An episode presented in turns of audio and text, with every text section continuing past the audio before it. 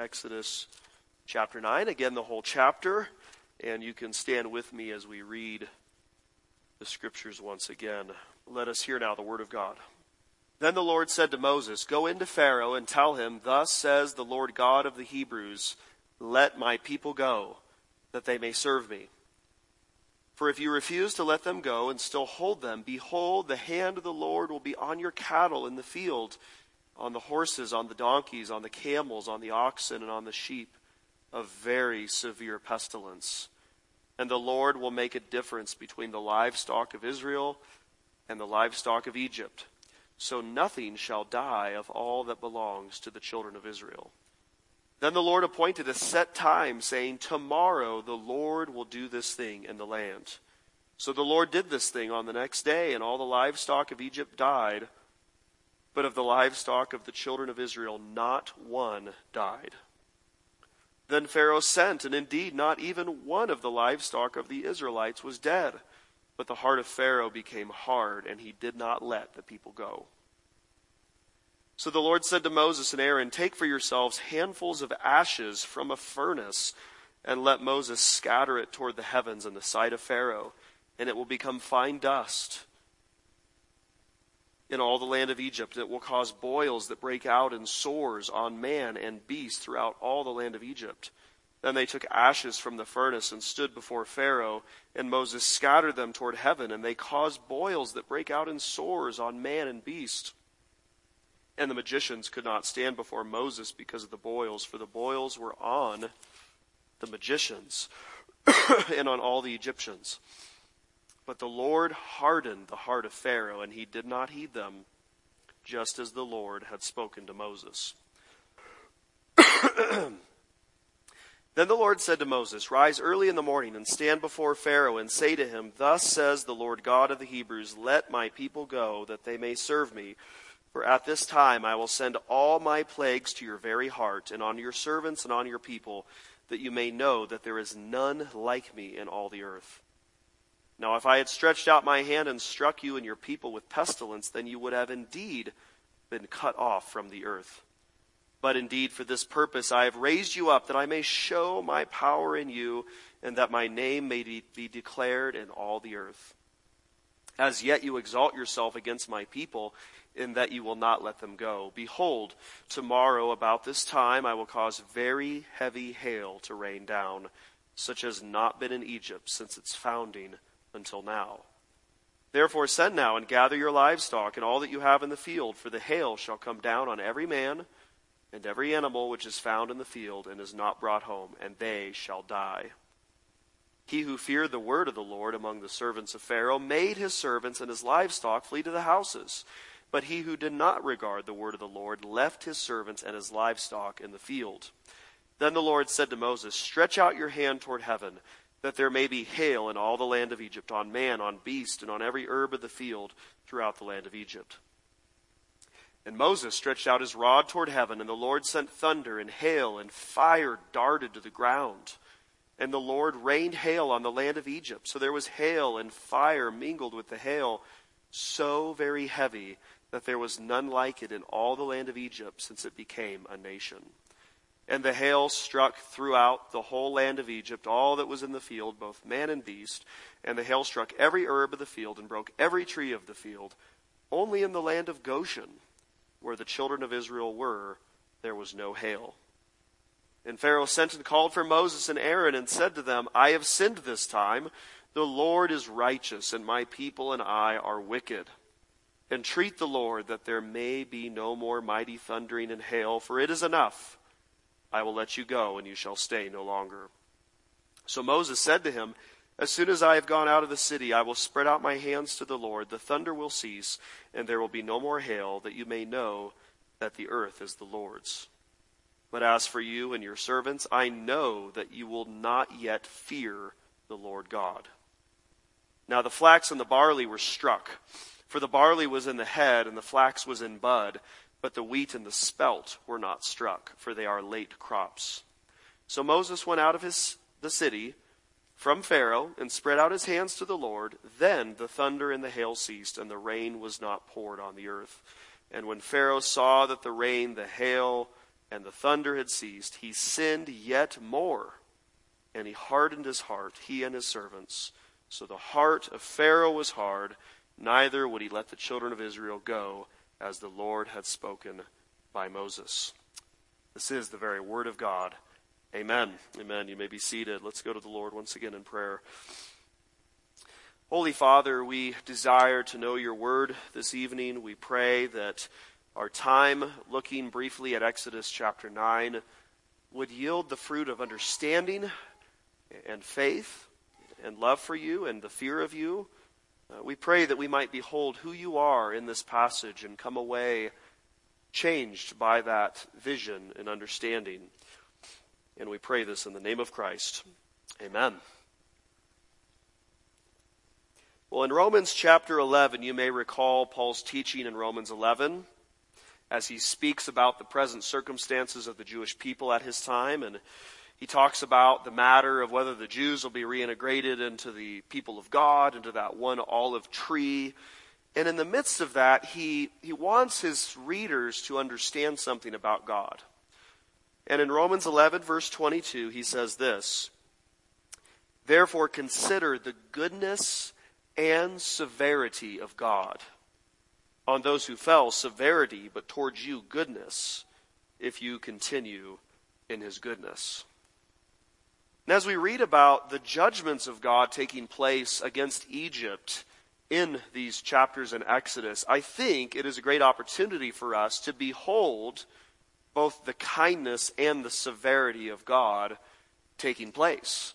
The, the kindness and mercy of God towards his undeserving people, the Israelites, but then the severity of these horrific plagues taking place. These were very serious things that were happening to the Egyptians. And so the Lord is revealing who He is. That is one of His intended purposes in the plagues themselves. Why is it that it takes ten plagues? God could have done it with one. But He says in this passage that His purpose is to make His name known in all the earth. In fact, in our passage, the Lord even says to, to Pharaoh, He says, I could have struck you all down immediately. But He didn't. He, he was actually more gracious than He could have been. Uh, he could have destroyed all the Egyptians and then brought the Israelites out, but He didn't do that. He, he was actually measured even in His judgments, and He did not bring His judgments to the full extent. And so, as we look at these plagues taking place, what we are reminded about is God's firm commitment to the redemption and the protection of his people, as well as that firm commitment to the destruction of his enemies. Both of those things become quite apparent in these plagues.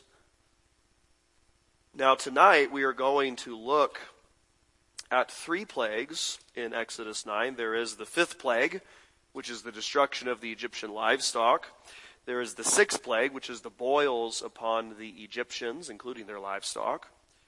And then the seventh plague, which was the historic and extremely destructive hailstorm mixed with fire and thunder that came against the Egyptian nation.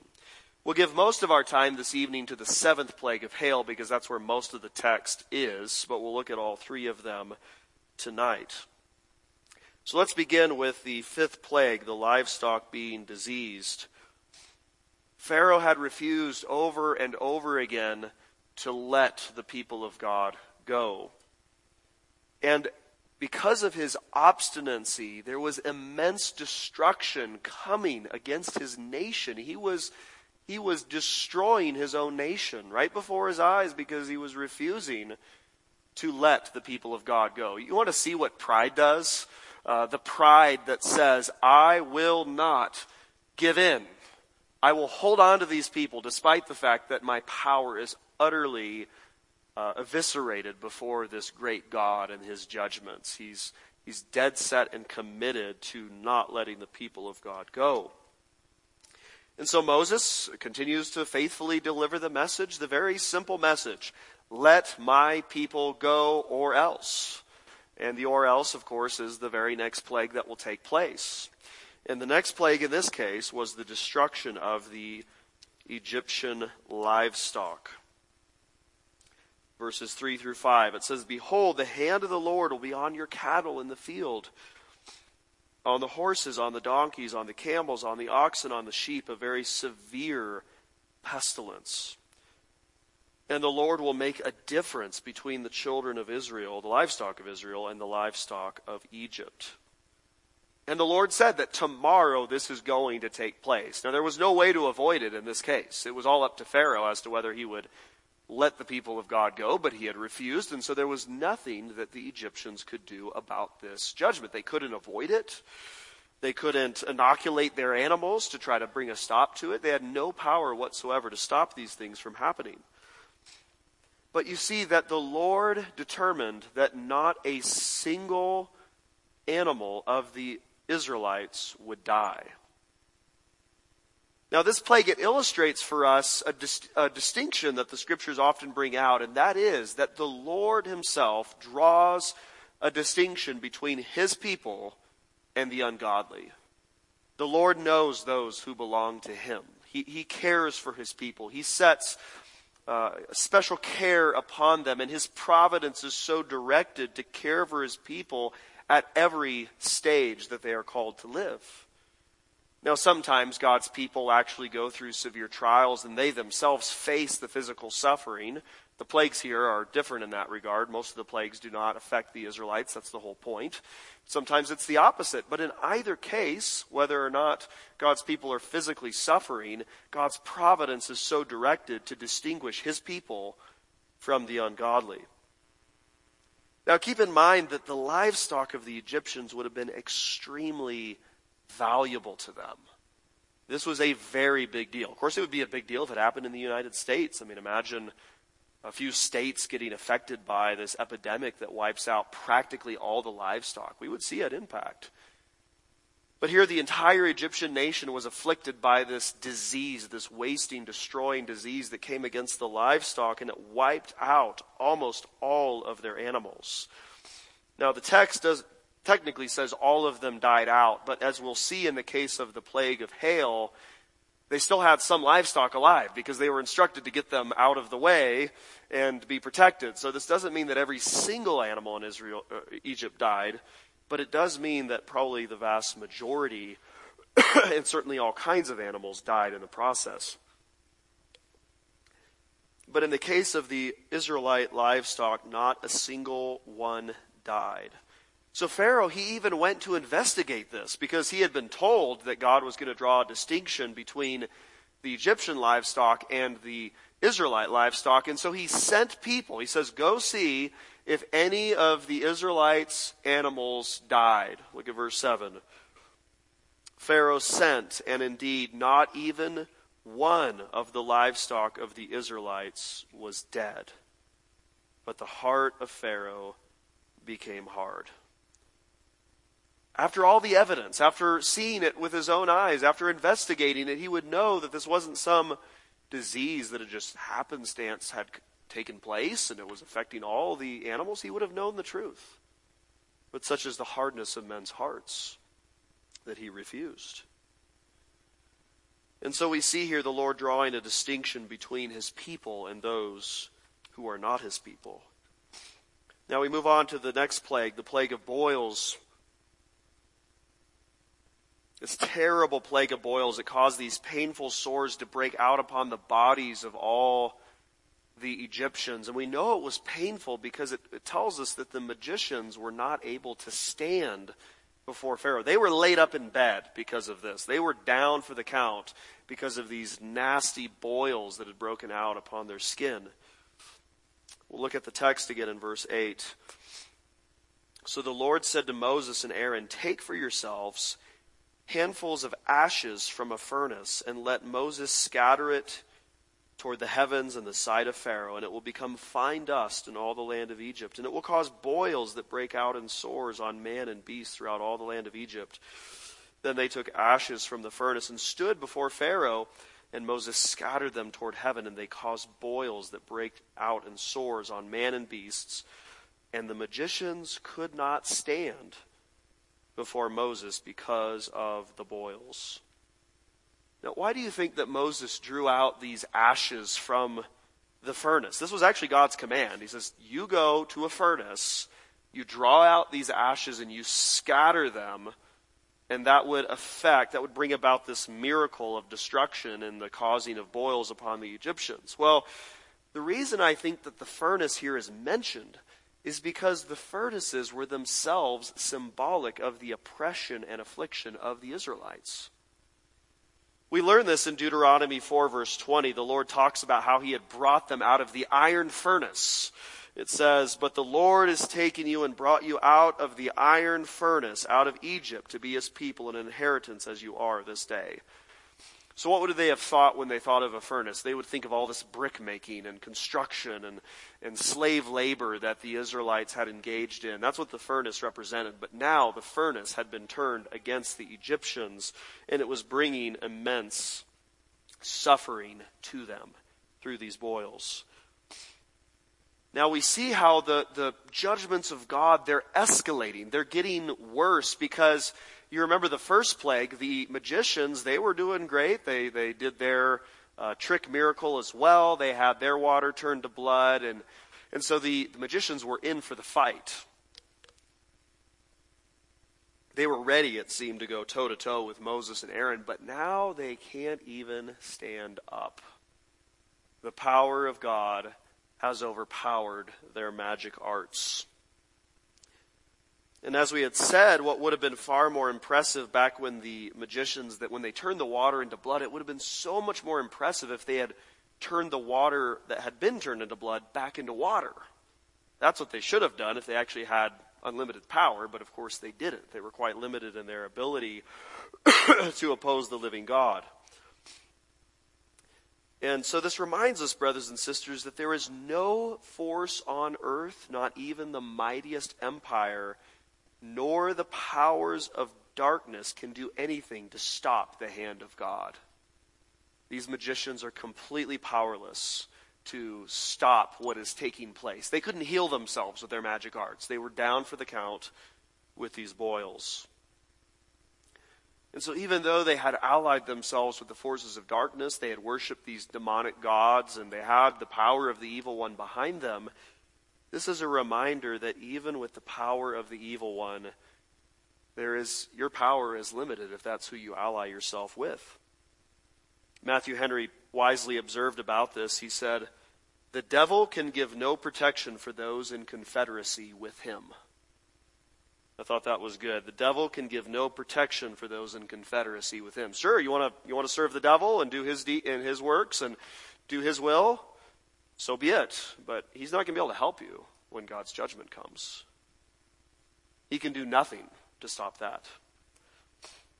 So now, next we come to the seventh plague, the massive, historic hailstorm that destroyed so much of Egypt. And in this case, the Lord even directly says to Pharaoh that I have raised you up for this purpose. I have raised you up. I have hardened your heart so that my name will be declared in all the earth. I am extending my judgments so that the glory and power of my name will be made known. And the Lord says that if I had wanted to strike you down immediately, I could have done it. Look at verse 15 and 16. Now, if I had stretched out my hand and struck you and your people with pestilence, then you would have been cut off from the earth. But indeed, for this purpose, I have raised you up that I may show my power in you, that my name may be declared in all the earth. What a warning this was to Pharaoh to be reminded that God's power was not even being exhaustively exercised in the plagues. God is saying, I could wipe out every single one of you if I had so decided to do that. But I haven't because I am making my name known in the earth. God could have done far more destruction to the land of Egypt. Now, why does God do this at times? Why is it that God will bring judgments to the earth and he brings a salvation to the earth? And of course, in Exodus, we see both judgment and salvation. God is glorified in both. Why is it that God chooses to bring judgments to this world at times, whether it's through natural disasters or through other means? Well, let's remember that the fallen world is a world that has attempted to forget God and to suppress his truth. The miraculous plagues upon Egypt became a means that God uses to make his name great in the earth. When God does works of power, they become remembered, they become known, and they become part of who he reveals himself to be. Now, was God successful in making his name known in all the earth through these events? Did the word actually get out about what God had done in Egypt? Well, the answer, of course, is yes. In fact, we see in Joshua chapter 2, you remember when the spies go into Rahab? Rahab and the people of Jericho had heard about the plagues. So with the spies, they go into the, the house of Rahab, and Rahab closes the door. And in Joshua 2, verse 9, she says this to the Israelite men I know that the Lord has given you the land, that the terror of you has fallen on us, and that all the inhabitants of the land are faint hearted because of you. For we have heard how the Lord dried up the waters of the Red Sea when you came out of Egypt and as soon as we heard these things, our hearts melted. So the word had gotten out, the news had spread into the land of Canaan and elsewhere that God had delivered his people. And even though the Israelites were fearful of this whole prospect of taking the promised land, it was actually the case that the people of the promised land, the Canaanites, were fearful of them. Sort of like that principle you tell your kids that they get fearful about certain animals. You say, well, actually, the animal's more scared of you. And that actually was the case here with the Canaanites. They were quaking in fear of the Israelites, not because the Israelites were impressive, as we know, but because God, who had redeemed them, was impressive. Now, centuries later, hundreds and hundreds of years later, the Philistines were still talking about what God had done in Egypt. In 1 Samuel 4, when the ark is taken, tragically taken,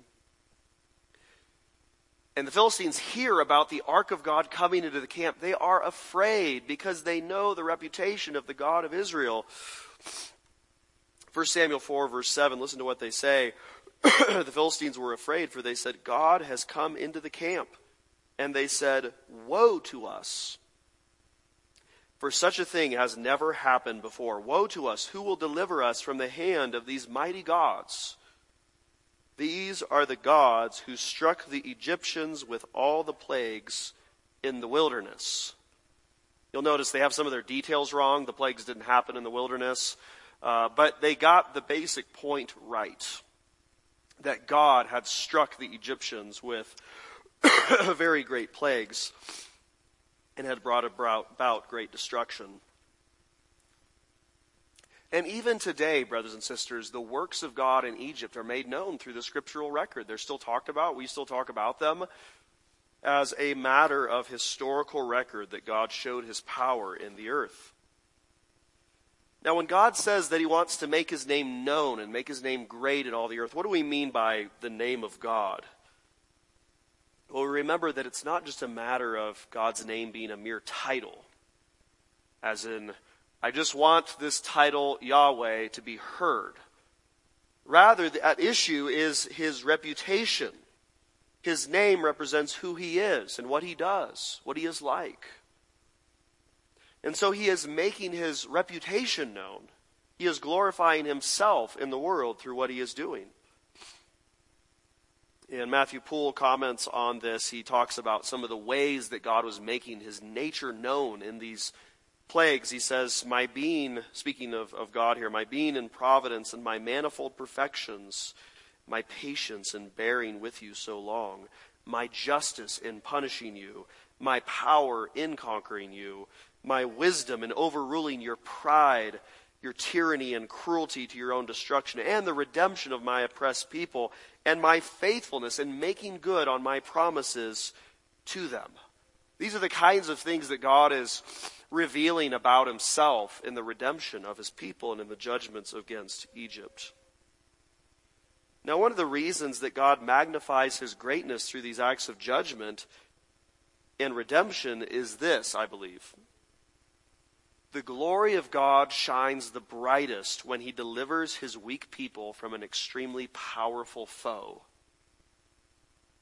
We remember the condition of the Israelites. They're slaves. They are unable to redeem themselves. They have no power to fight the armies of Egypt. It was not a situation where the uh, Israelites were going to be able to get together and and really put up a fight against uh, Egypt. And of course, Pharaoh had contributed to that problem by killing so many of their children. He had tried to weed weed down the population uh, of Israel, but that didn't matter.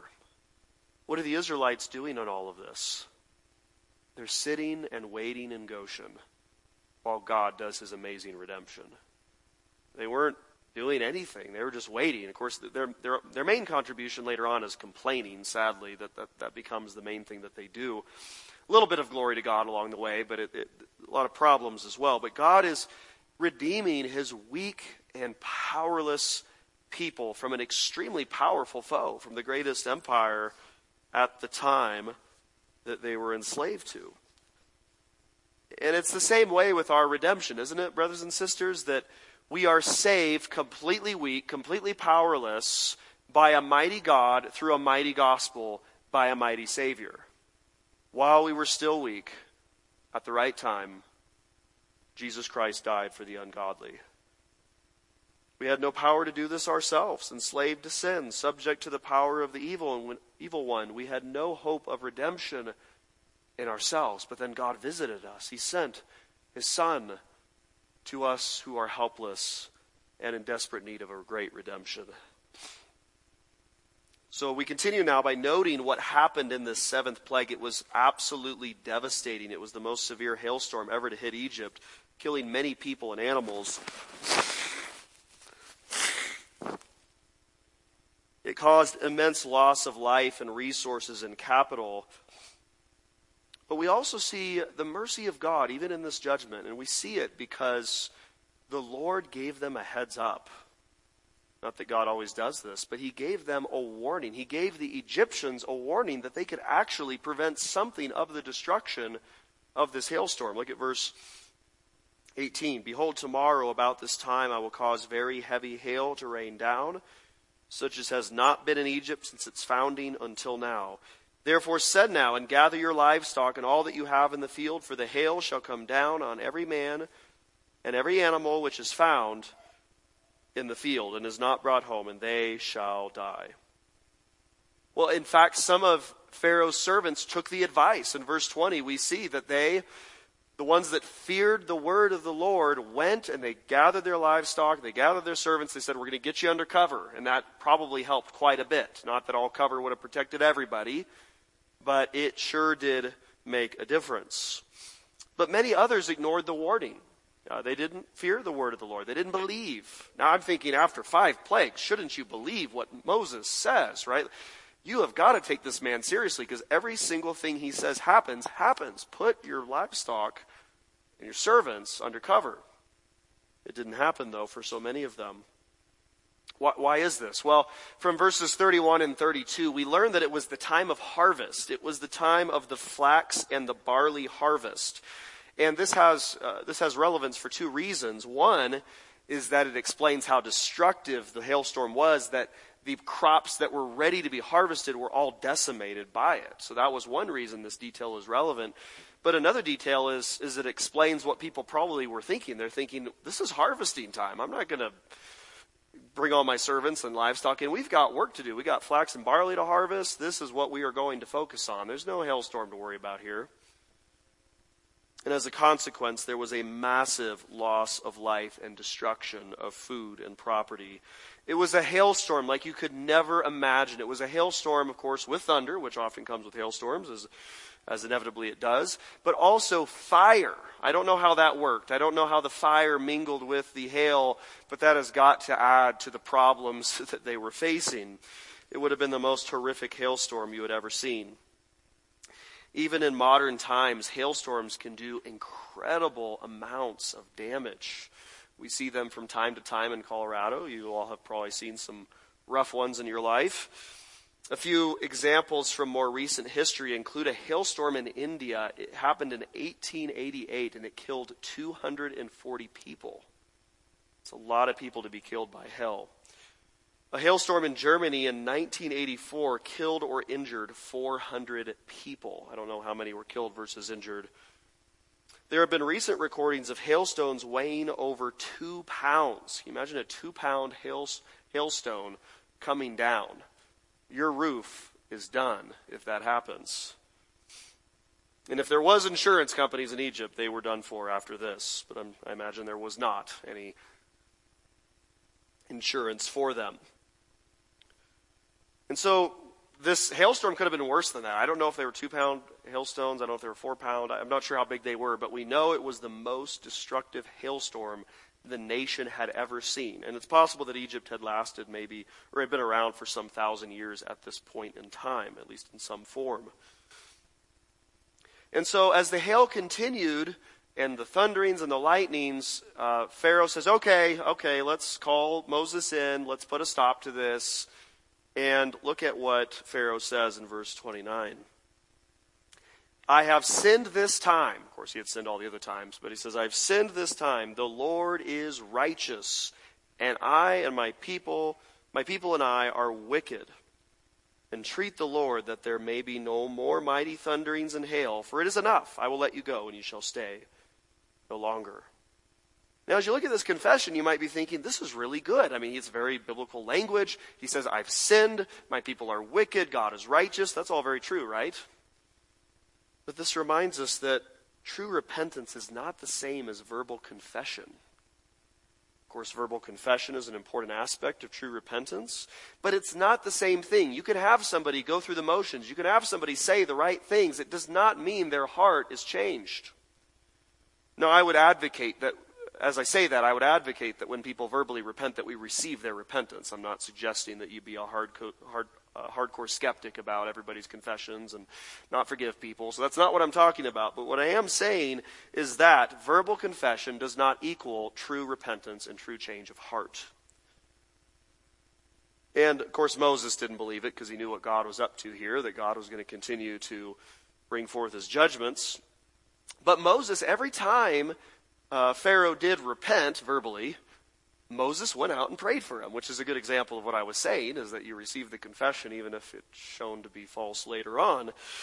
So Moses goes out in verse 29 because Pharaoh said, I've sinned. Please ask God to bring a stop to it. And, and Moses says, Okay, I will do so.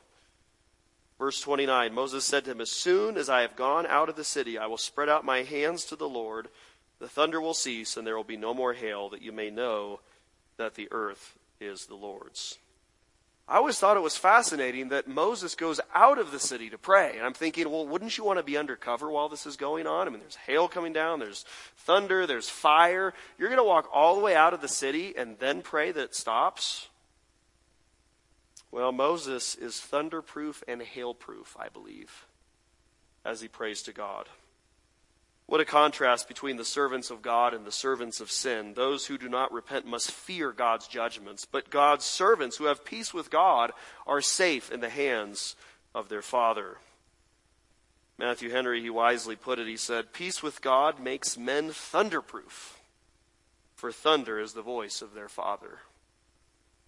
For those children amongst us that have a fear of weather, it's a good reminder to, to know that you are thunderproof because it is the voice of your Father thundering. He will take care of you. It's the power of God at work, but it's the power of your Father in heaven. So then, brothers and sisters, what we've seen tonight is the kindness and the severity of God in these plagues. And therefore, we should be exceedingly grateful that we are those who have received the kindness of God in Jesus Christ. We are those that have been beloved by the Father, and we are those that do not fear the judgments to come because we have peace with God through our Lord Jesus Christ. Amen. Let us pray. Father in heaven, we praise you as the God of judgment and justice. We see just a glimpse of your infinite power at work in this uh, account, and we praise you for it. We praise you also for your mercy, which you have bestowed upon us through your Son. we are thankful to be those that are your people, beloved by you. And we ask, Lord, that you would teach us from this passage to know who you are better. And we pray this in the name of Christ. Amen.